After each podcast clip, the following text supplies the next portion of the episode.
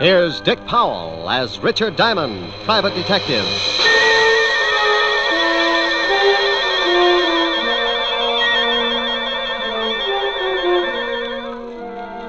My name's Diamond, and I'm in business for a very simple reason. I like money. Oh, sure, I could do better, but I don't believe in straining myself. I might make a few bucks more, but so what? You work harder, your back gets weaker, and you take that extra couple of bucks and spend it for a brace to keep you from folding in the middle. No, I got a little one room office that leans out over Broadway, and I'm very happy. Sometimes I get a case that lasts a week, a hundred bucks a day in expenses, and I make enough to pay the rent. Take my girl Helen Asher to dinner a couple of times and rest my feet on the desk like a prosperous businessman. I'm in partnership with a shill called Human Nature. And with him on my side, it just figures that people are going to get in trouble. Like the character who's ringing the doorbell of an apartment on the east side. He's built just right for more trouble than he can handle.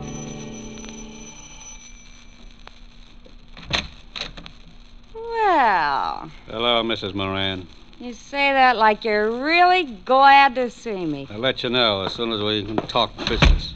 Did you bring a rubber hose along? Why? Are you going to be hard to get along with? This time, yes. Where's your husband? He went out.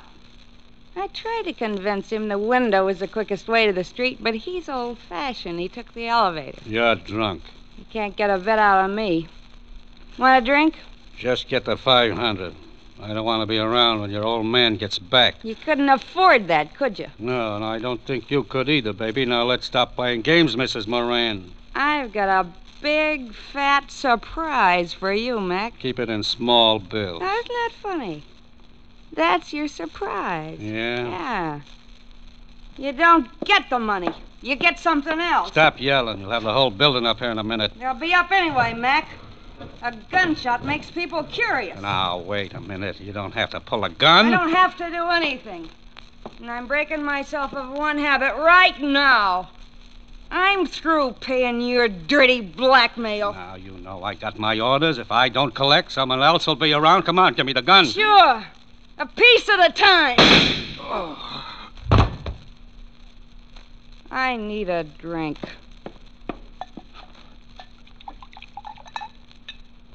Well, here's to nothing, Betty, old girl.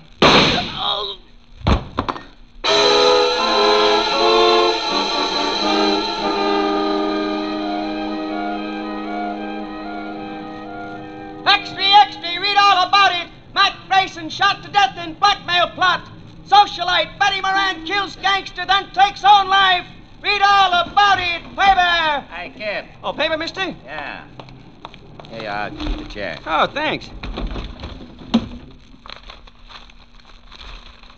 Wealthy wife of William Moran kills. Well, I have to call Mr. Moran. No sense to lose a good source of income.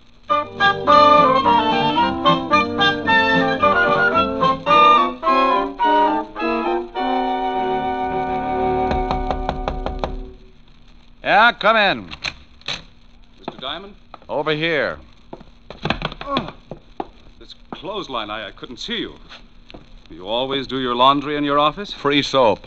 Pull up a chair, Mr. Uh... Moran. Uh, William Moran. Oh. Mm. Nice pair of Argyles. One of my old clients sends them down from Sing Sing. Have you read the morning papers, Mr. Diamond? I haven't had time. Took some throw rugs down to the laundromat before I started on the socks. My wife died last night. What did you eat for breakfast? Why? Uh, pancakes and eggs? Why? You must eat a whole pig when you're not in mourning. How did she die? She was shot to death. Couldn't she get two people for a pyramid club? She was being blackmailed. It's usually the other way around. The victim shoots the blackmailer. And she did that. His name was Mac Grayson. Hmm?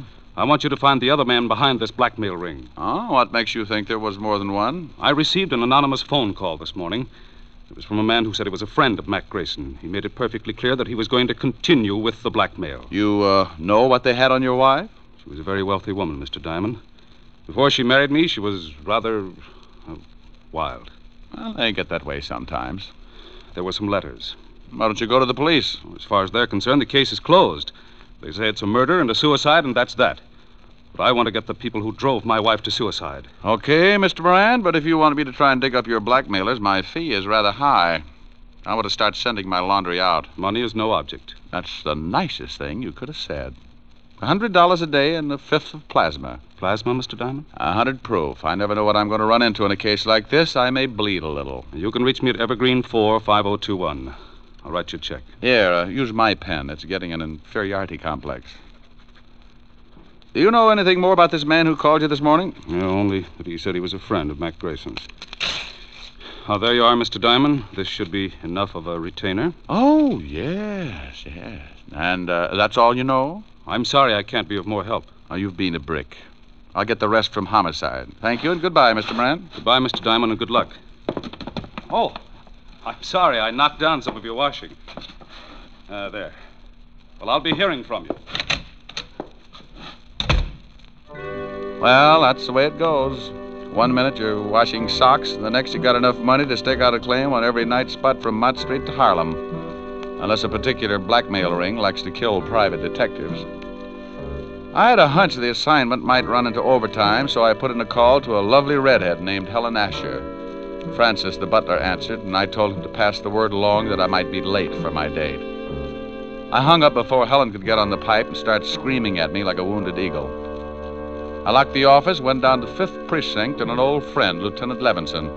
He was in charge of the homicide detail and could tell me about the late Mrs. Moran and her victim. When I walked in, Sergeant Otis was polishing his billy. Hello, Otis. The lieutenant in? Well, Richard Diamond, the All American gumshoe. Oh, you're just jealous because that club you've got is a better shape than your head. Lieutenant, Diamond's out here. Okay, send them in. Tell me, Shamus, how does one get to be a great big private detective? Slaving box tops? Well, you have to observe things, Otis, my boy. For instance, one look at your shirt, and I can tell you've been eating well for a week. Why don't you either get it cleaned or stick it in a pressure cooker? Hello, Walt. Now, wait a minute, Rick. If you've got a body somewhere, take it to another precinct. Well, I'm a little short right now, but maybe I can dig one up. what I say. yeah, that was a swell one. Is this just a social visit or am I a dreamer? It's about the Moran suicide. You handle it? Uh huh. One of the neighbors called us. They're both deader than Otis on a double date. What about the Grayson guy she knocked off? Cheap thug, couple of convictions. He. Oh, don't tell me Moran's been to you with that blackmail story. Yeah, yeah. He seems to think Grayson was working with someone. Rick, that guy pestered us all morning, but there's no proof of blackmail or anything else, except two people got killed. Give me a quick rundown. I don't know why you're interested. I think Moran drummed up the blackmail theory just to cover that his wife was running around with another man. Well, I'm interested because Moran gave me a fat 200 bucks in advance to get me in the spirit of the thing. Well, if you want to be bored, here are the photographs of the deal. Here's Mac Grayson. Hmm. Bullet entered his chest just below the 10th rib. Gun was a 32, same one that the Moran dame used on herself.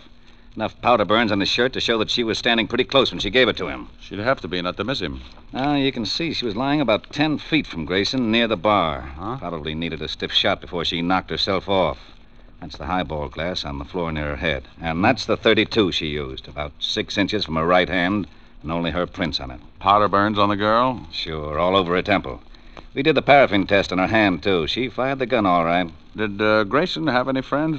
We never tied him up with anyone except an old wino that hangs out on Skid Row, dump called the Parrot Club. Name's Wilbur Truitt. Huh? Yeah. Mm-hmm. Well, thanks, Walt. Now, look, the dame killed the guy and then shot herself. What more do you want? I'll let you know. Now, wait a minute. I know that gleam in your eye. I always get a sour stomach from it. If you got something, you'd better tell me. Oh, you're a cynic, Walt. Have you uh, have you talked to this Wilbur Truitt? We questioned him this morning. Got a tail on him? Sure, but he won't take us anywhere. Now, what are you cooking up? Well, maybe you think there's something to Moran's blackmail story. Oh, don't be an idiot. Then what are you tailing Truitt for? Because I can't take a chance. Blackmail's a federal rap, and if Moran keeps stirring up trouble, I want to be able to prove he's nuts. Now, you look here. I want to know what's on your mind. I'll send you a letter. Oh. Otis, Yeah, Lieutenant. get me my bicarbonate. And shut up. Bye. Goodbye. I went through the squad room and out into the hall. I used the payphone by the door and put in a fast call to my client, William Moran. I had a hunch, and Moran's $200 retainer in my pocket gave him an A priority on it. Yes? Mr. Moran, That's right. uh, this is Diamond, Mr. Moran. I've got a lead on someone who knew Mac Grayson. Well, that's fine, Mr. Diamond. Who is it? The guy who hangs out on Skid Row named Wilbur Truitt. Ever heard of him? No. Oh. Well, he might have been the one who phoned you this morning. I, I think I'll go down and find out. Good, good. You'll keep in touch, won't you? Oh, as long as I'm on the case. Goodbye, Mr. Moran.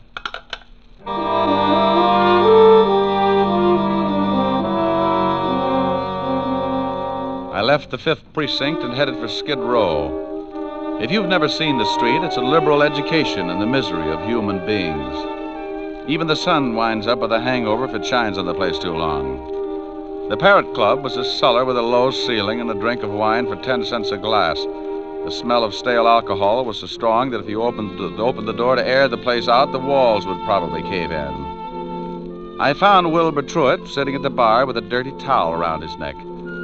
He held the towel and a glass of wine in one hand, and with the other he pulled the towel, lifting his hand and the glass up to his mouth.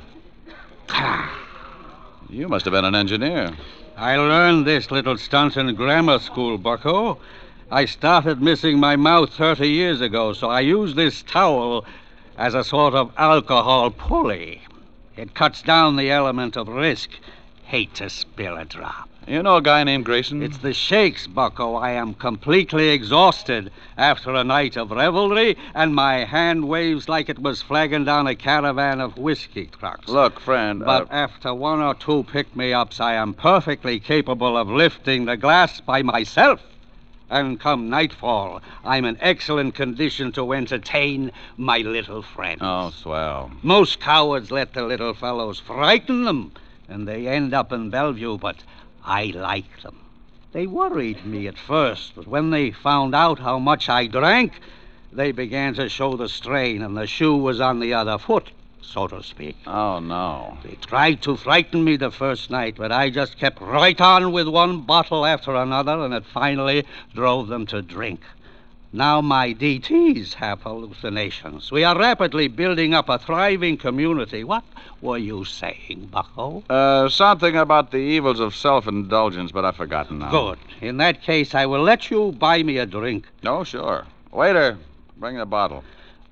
You uh, just gave me cold chills. If I lick your hand, it's only a sign of fond endearment. Okay. Now, uh, do you know a guy named Grayson? I knew there was a catch. Are you a cop? No. In that case, I trust you. Besides, you are holding that lovely bottle. What about Grayson? First, a small glass of truth serum. First, Grayson. I can't stand to look, so I will turn my back on the bottle and tell you what I know. Mr. Mac Grayson, a very unsavory character who reached a sudden demise last evening, dealt in smutty pasts and made them pay off by milking his victims. He has only one friend, a Mr. Leo Fink. Now, please, I'm beginning to spit out wads of cotton. Where does this Fink live? Ah, you are indeed a heartless rogue. I was once. You aren't by any chance a spy from the Purity League? You get the bottle when I find out where Leo Fink lives. 1120 Second Avenue now, please. Now, here you are. Don't struggle with the cork, Bucko. I have just acquired the strength of an uncropped Samson. And as I gaze upon this ruby goblet, I am reminded of the fact that you are not the first to come seeking the whereabouts of one Leo Fink. Huh? Play it back in English.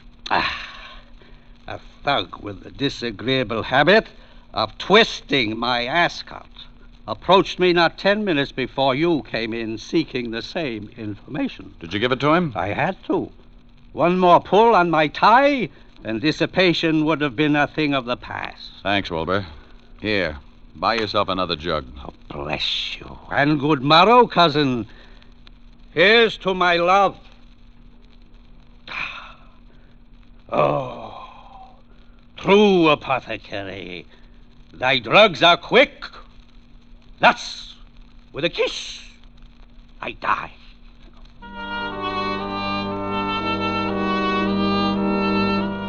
I left Wilbur with his first love and walked out on the street. I grabbed a cab and headed for Leo Fink's address. All the way over, I kept thinking how wonderful fresh air really was. When we finally got there, I paid off the cabbie and looked at my watch. It was 4:30 and the city was turning soft and mellow as the sun started giving up behind the tall buildings. I got that lousy feeling again when I looked across the street. A prowl car was parked at the curb, and it looked like Homicide's private limousine. Something was wrong. I went up to Fink's apartment in a hurry. Yeah? Ah, what do you want, Shamus? Well, good afternoon, Sergeant. I'm taking the census. How long ago did you die, sir? Very funny, Diamond. Otis, who is that? Diamond, who else? I didn't ask for a quick quiz on well known personalities. Let him in. Yeah, Lieutenant. Shame on you, Otis. You'll never make an Eagle Scout. Hello, Rick. What do you want? I'll bet he's dead. You'll bet who's dead? You know who's dead. Sure, I know who's dead. Who do you think is dead? The guy I came up here to see. Well, who did you come up to see? Well, I think it's the guy who's dead. Don't you know? No, I ask you. Well, I'm telling you. You told me nothing. Look, why are you up here? Because I'm looking for a guy. What guy? I think it's the guy who's dead. Who's dead? Oh, he's on third. Don't you know? I think I know, Lieutenant. You shut up. Of course I know. Well, all right, all right. If you're going to hold out on your old pal. Now, wait a minute, wait a minute. How did we get into this thing? Otis! Here's your bicarbonate, all mixed. All right, now let's start again. Walt, who's dead? Oh, let's not have two bodies up here. The guy's name is Fink, Leo Fink. Uh, why did you say that in the first place? Because I don't have to do anything I don't want to do. Walt! Lieutenant Levinson. Now, what are you doing up here? Well, I came up to see Leo Fink, that's all. Well, he's in the other room. If he spills anything, don't believe it. He's been dead for ten minutes. That's too bad. He knew Mac Grayson. Yeah, how did you find out? That sweet old gentleman you sent me over to, Wilbur Truitt. Oh, you got something out of him, huh? What else did he tell you? Nothing, but we uh, struck up quite a friendship. I'm going to go back over and see what another bottle of wine will do to his memory. I'd better haul him in. Well, Oh, don't do it, Walt. Don't do it. I can find out things a lot quicker. Shh. I got a system. Okay, but keep me posted. I've got to clean up here. How did Fink get it? Two bullets in the head. No idea who gave it to him. They used a Luger, I think. Hey, have you questioned Otis? Oh, go on. Get out of here. Walt, tell me, did you check the prints on that highball glass next to Mrs. Moran to find out whether they were from her right or left hand? Now, what difference does it make? I'll let you know. Now, you wait a minute. No, I can't. I'm behind schedule now. Bye. Oh, Otis!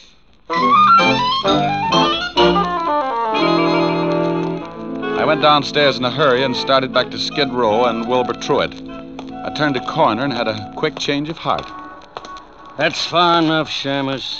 Wow. Wow, Oh, look what I picked up. All right. Get into this alley. Now, Uh, why don't you put that cannon away? It shows up like a pair of gums at a dentist convention. Turn around and get going. I can run if it would help. Take your time. You haven't got too much of it left. Stop nudging. You got a cold barrel. Don't you like it? No, but it helps. a lesson in the manly art of self defense. Next time, don't get so close with a gun. Well, what do you know? A Luger. Okay, so, Oh, so I'm a Butterfingers. You got the gun now. What are you going to do? I got a mean streak, and it shows up when someone tries to kill me. I'm going to ask a couple of questions, and if you don't answer them, You'll wish you'd picked on an octopus. Now get up. Oh, you're a big one. Now, who sent you after me? I don't know. Who sent you after me? Honest, I don't know. Oh, wait, wait a second.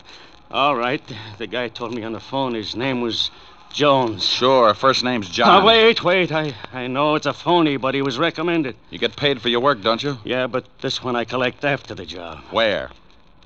I thought you'd gotten over that stubborn streak. Okay. Uh, uh, the 8 o'clock ferry to Staten Island. He's going to slip me two bills. And you don't know his right name? No. Did you know Mac Grayson? Well, I heard of him, but I never met him. Are you as handy with a 32 as you are with that Luger? Huh? Forget it. Next question. Who killed Leo Fink? Oh, that's a pretty big one. Okay, I'll word it differently. Who killed Leo Fink? I'll take the beating. Yeah, well, I got a hunch this Luger of yours will check with ballistics. Come on. Homicide's still up in Fink's apartment. No, it's. What did you say? Okay.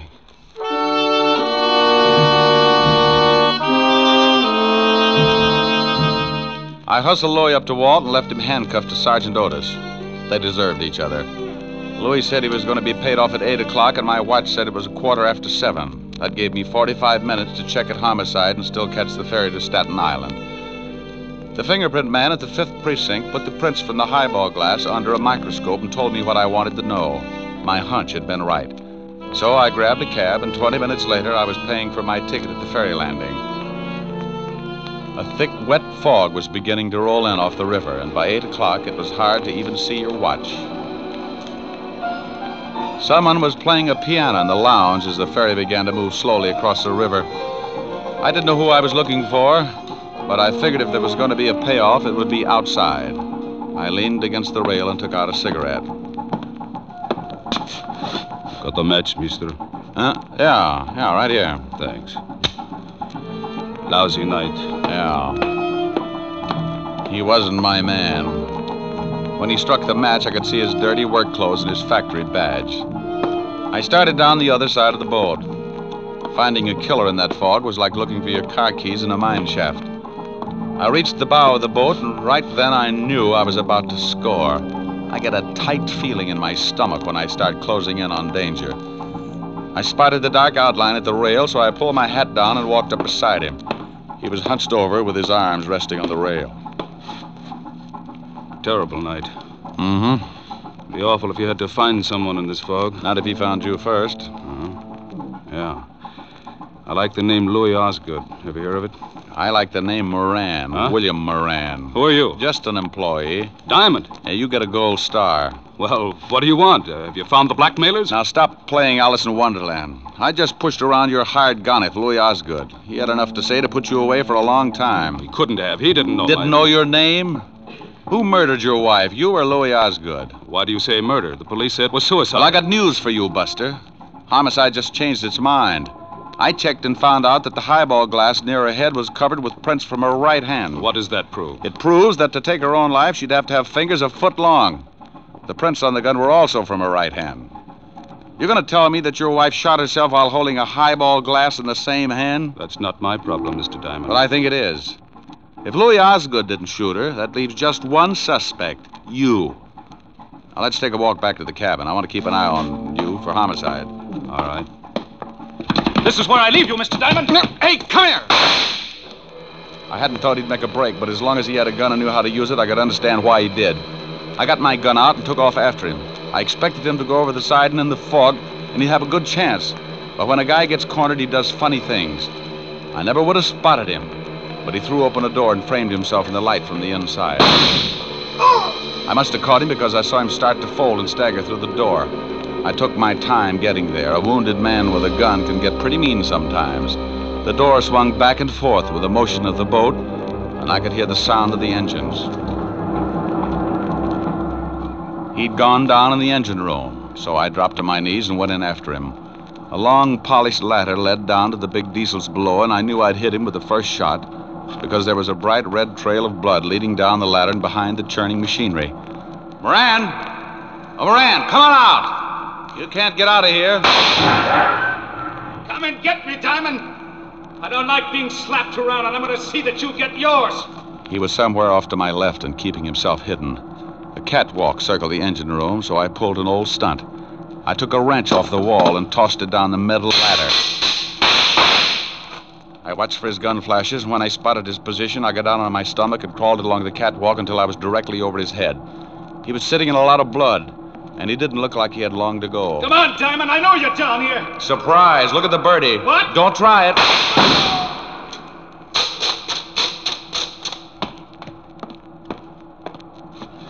Sorry, Moran, but this just wasn't your night.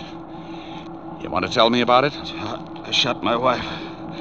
I came in just after she shot Grayson. And she was standing at the bar with her back to me, mixing a drink. She dropped the gun by Grayson's body, so I picked it up and shot her. Wiped my prints off and put hers on it. Why did you do it? I hated her. She had money. I found some letters and turned them over to Mac Grayson, the well known blackmailer. I wanted him to drive her crazy until she drank herself into a sanitarium, then I'd have her money. I never guessed she'd kill Grayson, but when I did, I saw a chance to kill her and make it look like suicide. You should never have called me. The police were satisfied. I had to find Leo Fink. He knew I'd hired Grayson, and he was going to blackmail me. So when I dug up the little wino that knew Fink, you hired Louis Osgood to bump Fink and me. Is that right? Hey, hey, Moran.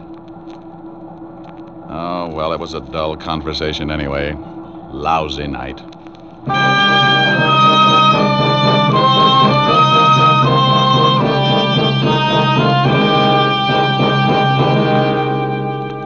The captain came and helped me carry him up to the deck.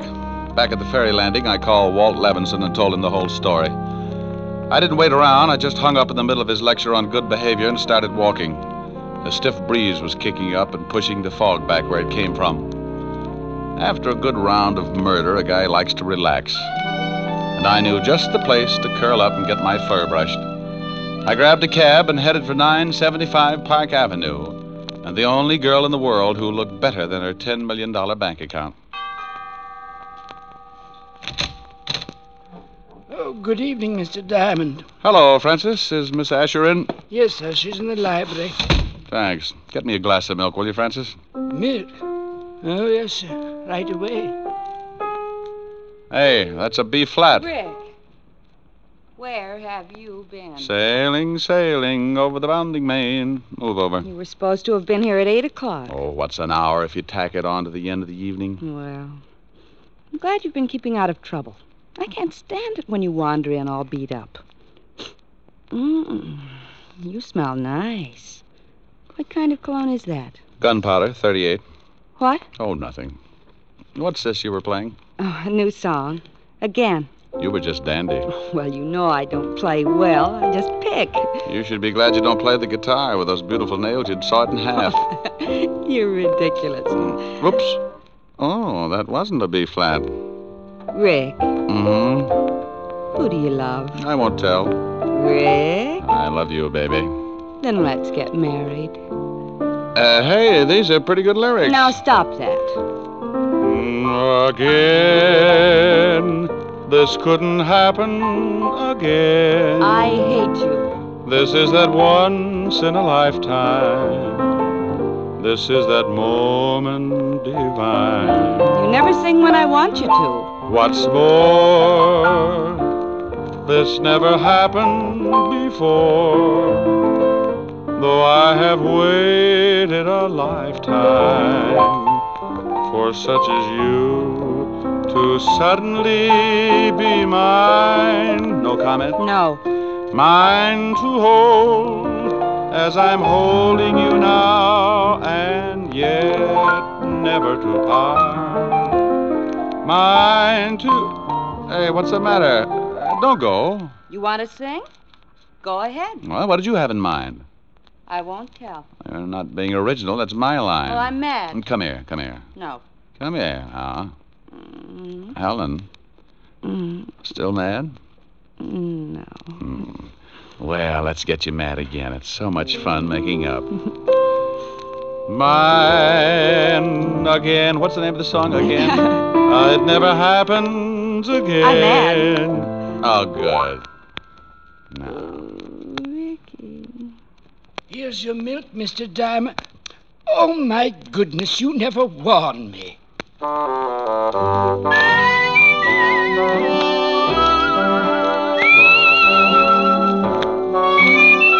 You have just heard Richard Diamond, Private Detective, starring Dick Powell. Helen was played by Virginia Gregg, Lieutenant Levinson by Ed Begley. Also in our cast were Wilms Herbert, Tal Avery, Herbert Butterfield, and Jack Petruzzi. Music was under the direction of David Baskerville. Richard Diamond is written by Blake Edwards and directed by William P. Rousseau. Now, this is Eddie King inviting you to be with us again at the same time next week when we will again bring you Dick Powell as Richard Diamond, Private Detective. This program has come to you from Hollywood.